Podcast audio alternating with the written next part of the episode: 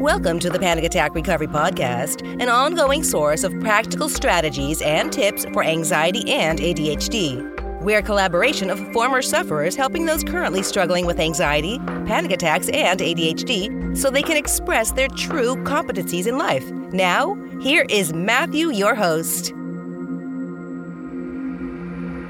Today, I'd like to discuss a topic that I think can be very good for relaxation from anxiety and what I'm actually talking about is detachment, the idea of detaching from things.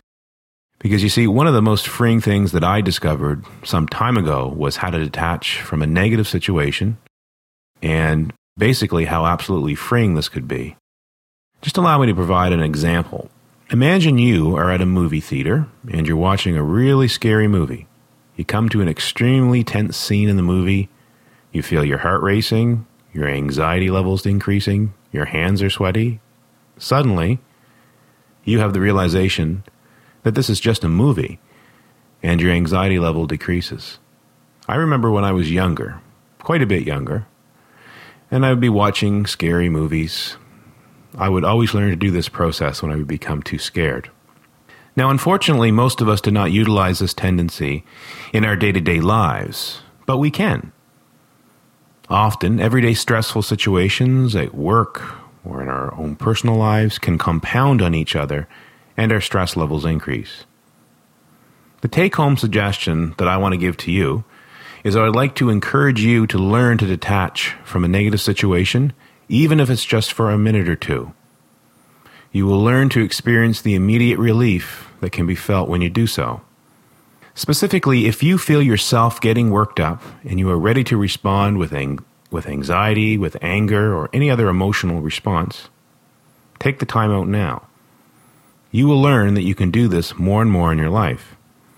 You see, many people often will lose control in situations, and this isn't just about losing control with anxiety because it works with any really emotional response, such as anger.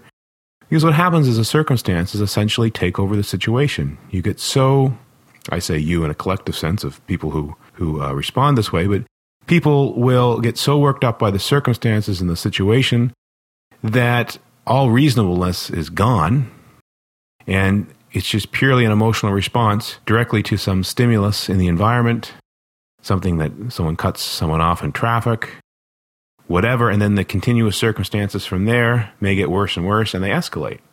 You often feel this when you are around someone who's becoming very angry I use anger as a way to, to provide an example here, but it's not about anger management, although it can certainly work in learning for someone who has a problem with anger. But it's, it's very useful for someone with anxiety to realize there's a point where you become anxious and then you essentially feed your anxiety more and more, but also you just more or less get caught up right in the circumstances.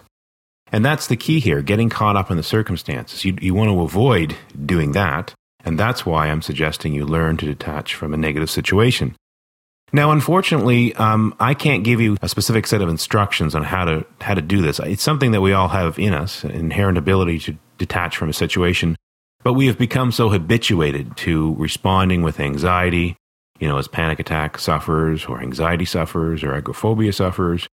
That's our natural response. But we can learn to take a time out when we feel our anxiety getting higher and higher and even if you just start by practicing this suggestion for a minute or two minutes, and over time you gradually increase the time frame, the process will work.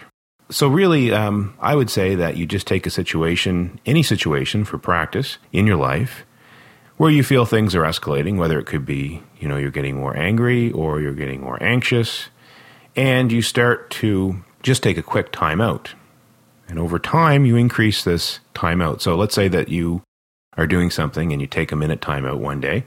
I'm talking about when I say doing something, I'm talking about when you're in one of these situations where you're getting angry or anxious. You take a timeout. The next day, you increase the timeout, maybe by um, maybe by doubling it if you started with a minute, and then doubling it again the next day and the next day and so on. And the idea is you can learn to take a timeout and detach for a longer period of time. And what you're doing is you're training yourself to take back control and you're training yourself to be able to do this longer. And as you do it longer, you'll realize, hey, I can I can take a timeout whenever I want to. And it, and it goes back to what I talked about earlier when how I discovered how freeing it could be to just simply detach from the situation. Not to analyze the situation about who was right or wrong or anything like that, but to go beyond that and just simply say, I'm going to detach from the situation. And I think this is something that can be added to your anxiety toolkit, if you will. And I would definitely encourage you to remember the analogy that I used from my childhood watching scary movies. The analogy was that when you're trying to initiate the process, you think about a scary movie and you think, it's just a movie. Well, same thing. You realize this is just anxiety. This is just anger. I can detach from it. And over time, I think this is something that can be very useful for you. Thank you for listening to the Panic Attack Recovery Podcast. Make sure that you have subscribed to our podcast and please comment and rate us on iTunes or wherever you listen to your podcasts. All show notes and links are accessible from our website. Please visit our site and subscribe to our free newsletter at panicattackrecovery.com. All information has been provided for educational purposes. Please consult a healthcare professional about any disorder or condition and the applicability of any information provided in this podcast.